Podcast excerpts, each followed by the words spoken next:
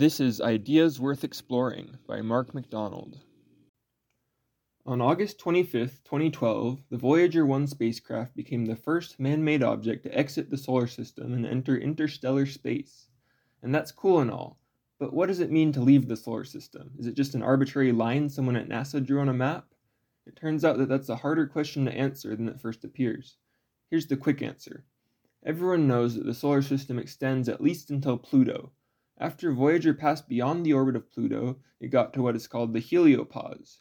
Inside the heliopause, most of the matter you come across originated from the Sun, but outside the heliopause, most of the matter comes from other stars. That's why we consider Voyager to be in interstellar space.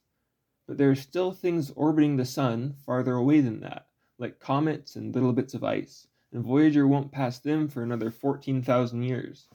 So, in that sense, it hasn't really left the solar system at all. In the same way, we, when we talk about definitions for things like planets, it can get a little fuzzy, but scientists just have to do their best. Today, we're going to go on a voyage through the solar system. We're going to go over some topics I'm sure you've asked at some point, like how long would you survive on Mars without a spacesuit? And is it pronounced Uranus or Uranus? And why, oh, why isn't Pluto a planet anymore? All these questions and more will be answered in today's episode. I'm excited for this one because we get to use lots of ideas from previous episodes, including orbits, atomic chemistry, and magnetic fields. I would be remiss if I didn't start out by talking about Aristotle. Of course, I can't talk about everyone who studied the planets in ancient times. There were a lot of other people who were very important in early astronomy, and other cultures such as Mayans, Chinese, Babylonians, Persians, etc., that all had insights into the nature of the stars. But Aristotle's my boy, so I'm going to pretend he's the one who did everything. First of all, contrary to popular belief, Aristotle did not believe the earth was flat. He thought it was a sphere. Joke's on him, earth is squished at the poles, meaning its actual shape is an oblate spheroid. Second, Aristotle thought that the earth was the center of the universe, and that the sun and all the other planets orbited around it. Later, during the Renaissance, there was a big hullabaloo about how the Earth and all the other planets actually orbit the Sun, and that's what we settled on. So, I can say with a high degree of confidence that you are not the center of the universe. Third, in the time they knew of seven planets, and they're not the ones you're thinking of. Okay, some of them are the ones you're thinking of. The word planet comes from the Greek word for wanderer, because unlike the stars in the sky that stay fixed relative to each other, the wanderers changed position over the course of days or months. These include the Sun, Moon, Mercury, Venus, Mars, Jupiter, and Saturn. So uh, the Sun and the Moon were considered planets. Those are actually where we get the names for the days of the week Saturn Day, Sunday, Moon Day. The rest are all named after Roman gods that got translated into Norse gods Tyr's Day, Woden's Day, Thor's Day, and Freya's Day. In some other languages, the names of the planets are more apparent. For example, Tuesday in Spanish is Martes, in French Mardi, in Italian Martedì, all named after the planet Mars. Wednesday in Spanish is Miércoles, in French Mercredi, in Italian Mercoledì, all named after the planet Mercury. And so on with Jupiter for Thursday and Venus for Friday. But I got off topic. Why didn't they include Uranus and Neptune in their list of planets? Because they didn't know those two even existed. Uranus and Neptune generally aren't visible without a telescope, so we won't fault Aristotle that much for not knowing about them. Let's get to definitions. Solar system is the system of stuff that orbits around our sun. If you forgot what an orbit is, there's a whole episode about that called Newton's Laws Applied to Gumballs in Space. It's episode 1, go back and listen to it. Our sun is sometimes called Sol, which is the Latin mm. word for sun. Our solar system is named the solar system, or the system containing the star Sol. The weird thing is that any star and its planets are also called the solar system. So, in a way, naming our solar system the solar system is kind of like naming your pet dog the dog. But anyway, our solar system is made of the sun and all the planets and asteroids and comets and other junk that orbits around it. So let's take a minute and pretend we're on the magic school bus traveling through the solar system. We're going to start in the middle and work our way outward. In the middle is the sun. The sun is a mass of incandescent gas. That's a lie. The sun is made of mostly hydrogen and helium, which on Earth are usually gases, but in the sun it's so hot that the electrons get stripped away from the gases, and that makes them another state of matter called a plasma. The plasma is a big soup of positively charged hydrogen and helium and negatively charged electrons, not bonded together at all. So the sun is, in fact, a miasma of incandescent plasma. Sometimes some of the hydrogen and helium or electrons get moving fast enough to escape the sun's gravity and magnetic field, and they fly off into space. This is called the solar wind. Solar wind is going to come back later. For now, I'll just say that solar wind is what causes the northern lights. So if you go to Alaska and you don't get to see the northern lights, it just means the sun isn't windy enough. Moving out from the sun, you get to the first planet. A planet is a lump of rock or gas or ice or anything you want that has three properties. First, it has to be orbiting around a star. Second, it has to be big enough that gravity forces it into a spherical shape. Third, we'll get to number three later. So, the planets in our solar system. You can remember them with the mnemonic, My very educated mother just served us nine pizzas. The first letter of each word is the first letter of each planet in order. My Mercury, very Venus, educated Earth, and so on. Mercury, Venus, Earth, Mars, Jupiter, Saturn, Neptune, Uranus, Pluto. Whoops, Pluto isn't a planet anymore. Let's fix the mnemonic. My very educated mother just served us noodles. That's better. Before we go on, I want to make sure you stay until the end, so here are some things to be looking for. Two of the planets literally rain diamonds. One of the planets was almost named George. One of the planets is home to what is possibly the coldest place in the universe. One planet rotates on its side. On one planet, a day is longer than a year. And last but least, one of the planets is named Neptune. So, my very educated mother, my stands for Mercury. Ever since we lost Pluto, poor Pluto, Mercury has been the smallest planet in the solar system. It's only slightly larger than Earth's moon. Mercury is so close to the sun that the sun strips off any atmosphere it has so the surface of Mercury is almost a vacuum. That means that if you were to stand on Mercury and look at the sky, it would just be black. Yeah, the blue color of the sky on Earth is because of the way in- light interacts with our atmosphere, and no atmosphere means the sky would be black. Because it doesn't have an atmosphere to move the heat around, Mercury gets very hot in the daytime and very cold at night. On Mercury's unlit side, it gets as low as negative 330 degrees Fahrenheit. That's pretty cold. But hey, look on the bright side, where it gets up to 800 degrees Fahrenheit. So, despite not being able to breathe, you would also either get frozen or toasted to a crisp on Mercury. Since it's the closest planet to the Sun, you'd think that Mercury would be the hottest planet, but that's a designation that actually goes to the next contender, Venus. Venus is almost the same size as Earth, at its closest point, Venus is actually the closest planet to Earth. So, why do we always talk about a Mars colony? Why not a Venus colony? It's because Venus is a hot mess.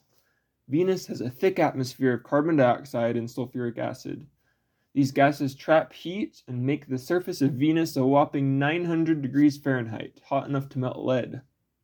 Also, the atmosphere is so thick on the surface that you would feel like you were under a mile of water and you would be crushed by the pressure. So, yeah, burnt to a crisp, crushing pressure, corrosive atmosphere, that all means we're not likely to build a colony on Venus anytime soon. Also, Venus spins backwards compared to the other planets, so that on Venus the sun rises in the west and sets in the east. Also, a day on Venus, meaning the time for it to rotate once like a merry-go-round, is 243 Earth days, a year on Venus, the time for it to go around the Sun once, is 225 Earth days. That means that a Venus day is longer than a Venus year. Weird. Mandatory Venus joke. Why did Venus have to stay home from school? Because she had a very high temperature. Feel free to groan out loud. The educated in our mnemonic stands for my favorite planet, the Earth. It's my favorite because that's where I'm from. Earth has an average temperature of about 59 degrees Fahrenheit, which is actually survivable for humans. Though interestingly, the mm-hmm. coldest temperature we've ever recorded on, in the universe was also on Earth in a lab at MIT. That's for two reasons. One, the people doing the recording are on Earth, and two, People have invented machines to purposely make things cold, unlike nature that does it accidentally. And we have gotten very good at purposely making things cold. So, until we meet some aliens, it seems likely that Earth will hold the record of coldest place for quite a while. Earth's atmosphere is about 78% nitrogen, 21% oxygen, a variable amount of water vapor, and then a bunch of other gases that are surprisingly important, like the 0.04% carbon dioxide that plants need to survive. Putting that all together, a human should be able to survive on this planet for about 80 years or so. Okay, we need to talk about moons. Earth is the first planet out to have any moons, and the rest of them all have two or more. Earth's moon has the uninspired name of the moon, kind of like naming your pet armadillo the armadillo. The moon is tidally locked to Earth. That sounds like it should mean that the moon influences the ocean tides on Earth, and while that's true, tidal locking actually means something different. What it means is that the time it takes for the moon to make one revolution is the same as the time it takes for the moon to orbit Earth once. That means that we always see the same side of the moon, no matter what time of year it is. That might be why we have the phrase the dark side of the moon, even though it isn't really accurate hypothetical situation. Your friend tells you no one has ever seen the dark side of the moon. What do you say? You could say something like this It's true that the far side of the moon isn't visible from Earth. We've only seen it by sending a spaceship out there to take pictures. But the far side of the moon isn't always dark. It has day and night just like the Earth does, just once a month instead of once every 24 hours. Got that? Alright, enough about Earth and its moon. Time to talk about planet Elon. I mean Mars. Its name is actually Mars. Elon Musk is neither paying me nor influencing me in any way to call it planet Elon. Mars is the red planet. It looks red in a telescope because it is red. The surface of Mars is covered in iron oxide, also known as rust. The whole surface of Mars is covered in a layer of rusty dust. Walking through the dust would quickly wear away at your spacesuit. Mars is smaller than Earth, it only has about three eighths of Earth's gravity, so that you could jump much higher there than you would, and you would weigh less. If you weigh 200 pounds on Earth, then you'll only weigh 75 pounds on Mars. Easy way to lose weight, just move to Mars. Mars only has a very thin atmosphere. You would have to wear a spacesuit anytime you were outside, or your tears and saliva would start to boil.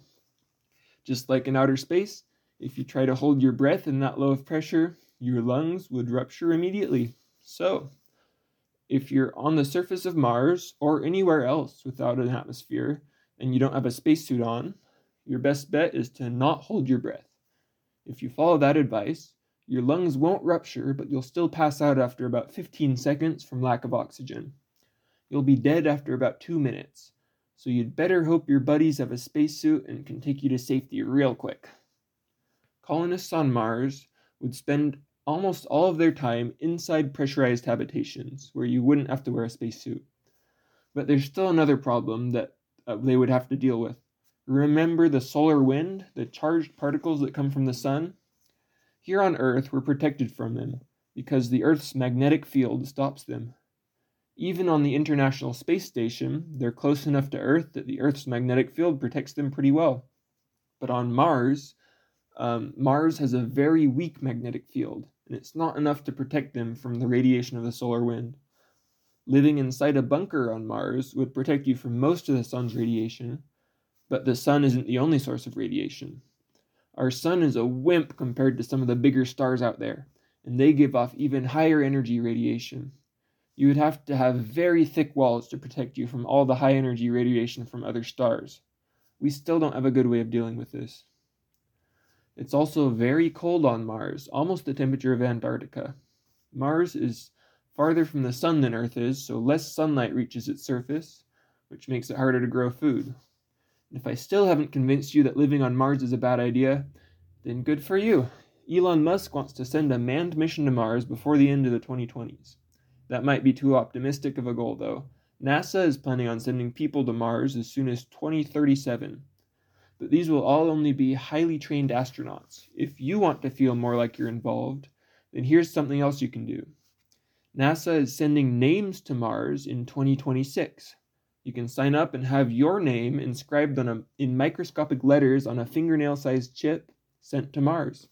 It's completely free. Just Google NASA send name to Mars, and it will take you to the NASA website where you can sign up. You even get a fake boarding pass. That's enough about Mars. The next planet is Jupiter. No, wait, what's this? There's something there. It's not a planet. It's like a bunch of giant rocks floating in space. It's the asteroid belt. Asteroids are, as I said, big rocks floating in space. But you might ask, isn't the Earth just a big rock floating in space? So is the Earth an asteroid? Okay, I'll change my definition. According to Wikipedia, an asteroid is a solid object orbiting a star that is smaller than a planet, ranging from dozens of meters to hundreds of kilometers in size. Yep, so far so good. Asteroids are often found in an asteroid belt within a star system. Yep, checks out. During the Galactic Civil War, Han Solo escaped from the De- Death Squadron by flying into the Hoth asteroid field. Yeah, that sounds familiar, and it's on the internet, so it must be true. Asteroids are a type of big rock floating in space that's smaller than a planet. Some of them are very much smaller than the planet. The smallest one we've seen is only about 6 feet wide, but some of them are quite large. One called Ceres is 580 miles in diameter, and it's considered a dwarf planet, just like Pluto. There are about a million known asteroids in the solar system, and there might be more we don't know about. According to the internet, some of them are even known to house baobab trees and little princes. Okay, we've navigated our way through the asteroid field. Now we can actually get to Jupiter. According to Isaac Asimov, though it's actually a misquote, he never actually said this, the solar system is made of three things the Sun, Jupiter, and a bunch of debris. Yep, Jupiter is big enough that all the other planets just look like debris by comparison. Jupiter is so big that all the other planets in the solar system could fit inside it. Other interesting Jupiter facts first, it has a big red spot that's actually a storm that's bigger than the planet Earth. Second, Jupiter literally rains diamonds. There's a lot of soot and lightning in its atmosphere, and when the lightning hits the soot, it turns into a diamond and starts to fall. And third, if you tried to land on Jupiter, you would be in trouble because Jupiter is made almost entirely of hydrogen and helium gas. So landing on it would be like trying to land on a cloud. You'd go straight through until you got deep enough inside that you either burned from the heat or got crushed by the pressure. Next planet, Saturn, has rings. What are the rings made of? Bits of asteroids, comets, and maybe even what used to be moons that were broken up by its powerful gravity. By the way, if you were to bring our moon's orbit close enough to Earth, the moon would break up into little pieces and become a ring. Saturn is the other planet that rains diamonds, just like Jupiter. Also, Saturn has a very interesting moon named Titan. Titan is actually bigger than Pluto. It has enough of an atmosphere and low enough gravity that if you glued wings to a human, the human would be able to generate enough lift to fly. Titan is also where Thanos grew up, back before all the Infinity War and destroying half the universe stuff happened. Remember when Iron Man, the Guardians of the Galaxy, Doctor Strange, and Spider Man all fought against Thanos on an alien planet? Yeah, that wasn't a planet, that was Titan, the largest moon of Saturn. It's okay, we're almost to Pluto. You just have to speed through two more planets. Uranus is the planet with the most unfortunate name. Uranus is the butt of many jokes. It was discovered much later than the planets we've already discussed. The guy who discovered it wanted to name it after King George. I think George would have been a much better name than Uranus, but his contemporaries wanted to keep the Roman god theme going, so they named it after the personification of the sky and the heavens, who happened to be named Uranus. Two last facts Uranus is mostly made of ice, and compared to all the other planets, Uranus orbits the sun on its side. My very educated mother just served us noodles. Noodles are for Neptune. Neptune is the farthest planet from the sun. It's too far away to see with the naked eye, no matter how good your eyesight is. Methane in its atmosphere turns the planet a beautiful blue color. Neptune is also maybe the most boring planet because I have nothing else to say about it. But what about Pluto? Why isn't Pluto a planet? We've already mentioned two things you need to be a planet First, you need to orbit the sun. Check. Second, Your gravity must be strong enough to make you roughly spherical. Also check. So, on to number three. Planet must exert orbital dominance and clear its neighboring region of other objects. What does that mean?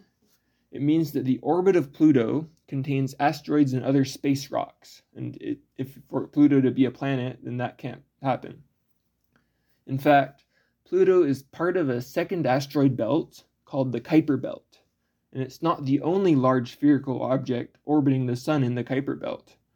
Other objects that meet the first two criteria, such as Haumea and Makemake, share the Kuiper Belt with Pluto. So, do they all get to be planets? Or maybe since they're in the same orbit, they all get to share a single planet's worth of planetness, and each of them gets to be a third of a planet? Or maybe they can take turns being a planet where each one gets to be a planet for a year at a time. None of those ideas sounded great to astronomers. And that wasn't all. They discovered another object called Eris that was even bigger than Pluto. It has a weird orbit that takes it farther out than most Kuiper Belt objects, but it's spherical and orbits the Sun. So if Pluto is a planet, then Eris would definitely need to be a planet the International Astronomical Union decided that it would be too confusing to keep adding planets left and right. So they created a new class of objects called dwarf planets, which include any body that meets the first two criteria but is too weak to clear its orbit of other space junk. To be consistent with this definition, Pluto had to be considered a dwarf planet as well. It was a hard decision either make school children learn the names of a bunch of new planets that aren't very important and don't really seem like planets at all, or reclassify Pluto and the rest as dwarf planets. And they decided to reclassify them all as dwarf planets. So maybe we should consider another question. Why did it upset so many people when Pluto is no longer a planet? The main reason, I think, was tradition. We had nine planets for so long that it felt like a betrayal to get rid of one. But that's progress for you when traditions hold us back from understanding how the universe really works, we let them go. Reclassifying Pluto is a positive step forward, embracing new knowledge, a new understanding about the universe in which we live. There's plenty more to talk about the Kuiper Belt, Trojans, Centaurs, Eris, the Oort cloud, heliopause, comets, meteoroids, the hypothetical planet Nine. But considering the price of gas, I don't want to take our magic school bus that far out, so I'm going to stop here. But here's some advice if you ever meet someone who's still angry about Pluto, just give them space. Thanks for listening. Next time, we're going to be talking about dinosaurs. Peace. This has been Ideas Worth Exploring by Mark McDonald.